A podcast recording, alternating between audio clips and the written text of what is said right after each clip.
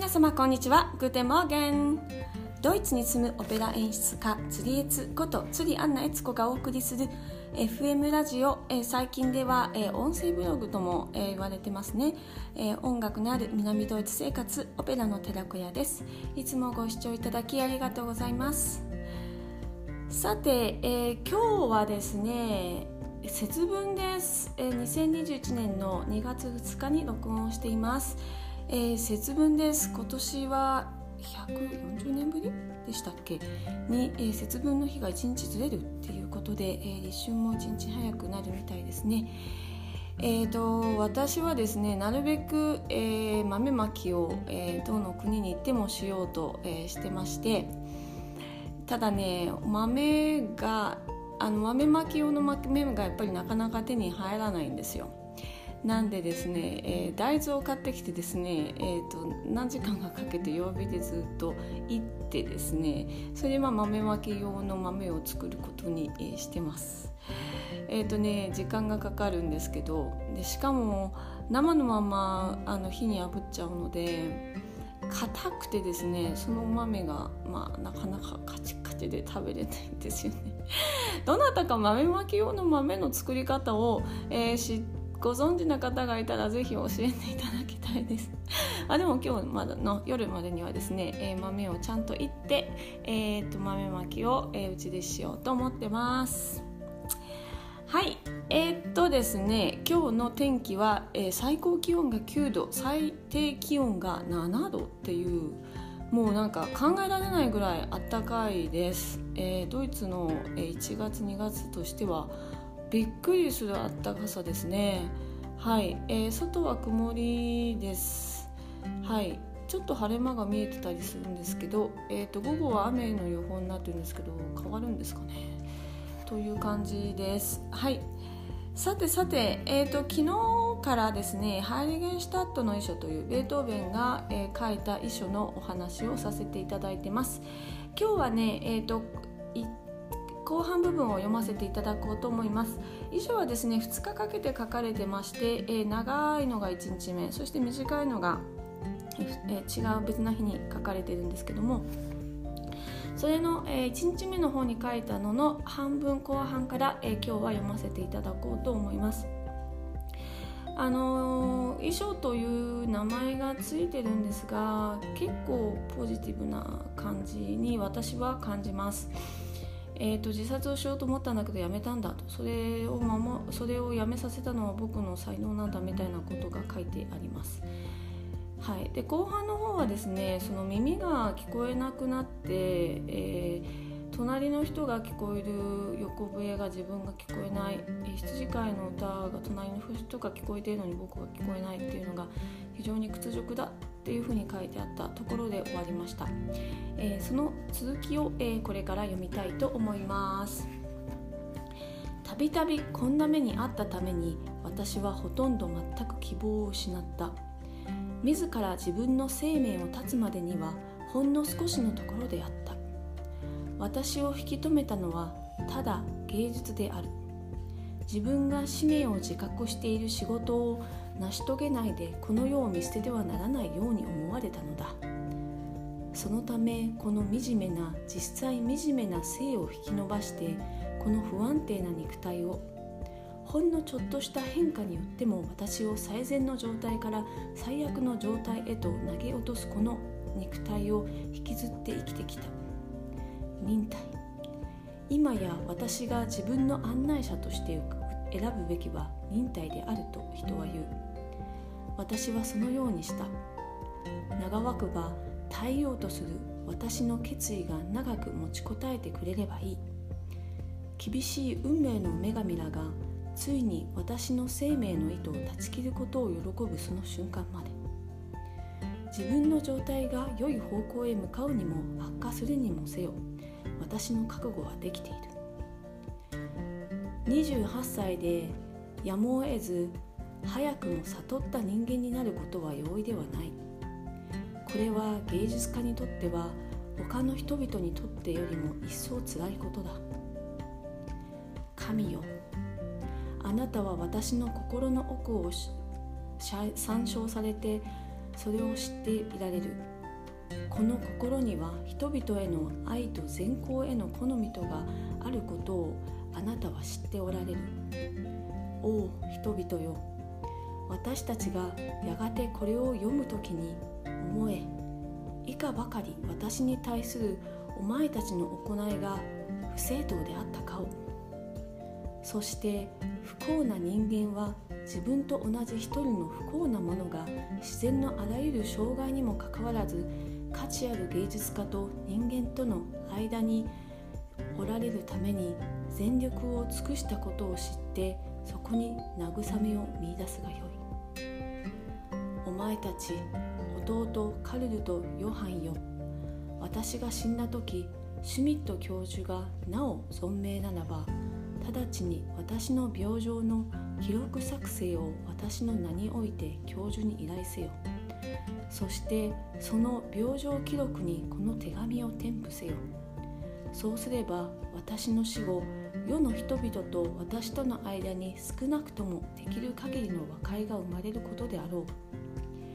今私はお前たち二人を私の少しばかりの財産それを財産と呼んでもいいならの相続人として定める。二人で誠実にそれを分けよう。仲良くしてお互いに助けたまえ。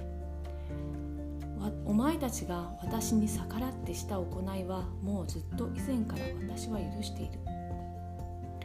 弟カルルよ近頃お前が私に示してくれた行為に対しては特に礼を言う。お前たちがこの先私よりは幸福な心痛のない生活をすることは私の願いだ。お前たちの子供らに特性を進めよ。特性だけが人間を幸福にするのだ。金銭ではない。私は自分の経験から言うのだ。惨めさの中でさえ私を支えてきたのは特性であった。自殺によって自分の生命を絶たなかったことを私は芸術に負うているとともにまた特性に負うているのだ。さようなら。お互いに愛し合え。全ての友人共にリヒノフスキー公爵とシュミット教授に感謝する。リヒノフスキーから私に送られた楽器はお前たちの誰か一人が保存してくれれば嬉しい。しかしそのため2人の間にいさかいを起こしてくれるな。金に変えた方が好都合ならば売るがよかろう。墓の中に自分がいてもお前たちに役立つことができたら私はどんなにか幸福だろう。そうなるはずならば喜んで私は死に向かっていこう。芸術の天才を十分展開するだけの機会をまだ私が持たぬうちに死が来るとすればたとえ私の運命があまりに過酷であるもせよ死は遠く来すぎると言わねばならない。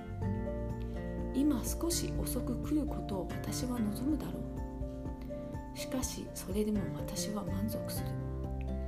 死は私を果てしのない苦悩の状態から解放してくれるではないか。来たい時にいつでも来るがいい。私は平然と死を迎えよう。ではさようなら。私が死んでも私をすっかりは忘れないでくれ。生きている間私はお前たちのことをたびたび考えまたお前たちを幸福にしたいと考えてきたのだから死んだ後も忘れないでくれとお前たちに願う資格が私にはある。この願いを叶えてくれ。ルードヴィッフィ・バン・ベートーベン・ハイリゲンシュタット1802年10月6日。とこれが、えーと、1, 1個目の、えー、長い方のハイリゲンシュタットの遺書の、えー、全文です。ですね、えーと、後半の方がねちょっとこう遺書っぽくなってはいますよね。楽器をあの売ってもいいまあ売りたかった売ってもいいよとかこのお金を2人で分けなさいとかこう一応ね書いてあるんでね。だここからまあ遺書というふうに言ったんだろうなと思いますけれどもただですね私が思うにこの、え衣装全体を通してですねあのこう芸術が僕をこうやっぱりあの自殺からこう止めたとかあのこう自分の才能をこう使っていかなければいけないとやっぱり思ったとかですね。あのその悟った人のようにですね人とこう会わないようになるけれどもそれでもそれをまあ苦悩をねあの受け入れてこう生きていかなきゃいけないんだとかねあの書いてある。それからあとはあの実は自分が社交的なんだけどそれをこうができなくなるとそういうふうにして生きていくのをが、まあ、人にはねそういうあの変な目で見られるけれどもっていうことをまあ言い訳のようにね、まあ、ちょっと書いているような感じがするんですよね。でベートーベンの曲を聴くとですね結構ねやっぱり人間が好きだったんじゃないかなっていうふうに思う曲がすごく多いんですよ。あのその完全にこうなんていうかな仙人になって自分の中にこもって書いたっていう曲ではやっぱりなくて、えーと、恋愛の曲とか、いろいろあの田園とかはその風景の様子だったりとか ありますけどそれでもその自然だけを描写したのかっていうと全然そうじゃなくてやっぱりその人間がどういうふうに生活して楽しくしてたかみたいなのがこうやっぱり田園の中にも聞こえるしあのいろんな恋愛に関係する曲をベートーベン書いてるんですけどそれもね非常に人間の心のひだが見えるやっぱりで恋愛をやっぱりこのベートーベンっていっぱいしてまして「まあ、不滅の恋人の」えー、手紙も、えー、このまたこのラジオであの読ませていただきたいと思うんですけどもやっぱり相手をすごく考えていたりとかあのやっぱりするんですね。やっぱりそれは本当にあの実はねベートーベンで社交的だったんじゃないかなって思います。あの要するにありがちなベートーベンは偏屈で非常に付き合いが難しかったっていうふうに言われてるのは、まあ、彼の一面で、えーと、本来はそうじゃなかったんじゃないかなっていうのをすごく音楽を聴くだけでも私は思うんですけどもこのね衣装を読むとまたそれがね確信のように変わっていきますね。はい、明日はですね、えーと、その次に書いた、えー、手紙を読みたいと思います。このね2つ目の手紙はですね、えーと、すごく短いので、えーと、すぐに、えー、出した終わると思います。はい、ではまた、えー、明日、えー、楽しみにしていてください。えー、今日のドイツ語コーナーは「遺書」という言葉です。テスタメント。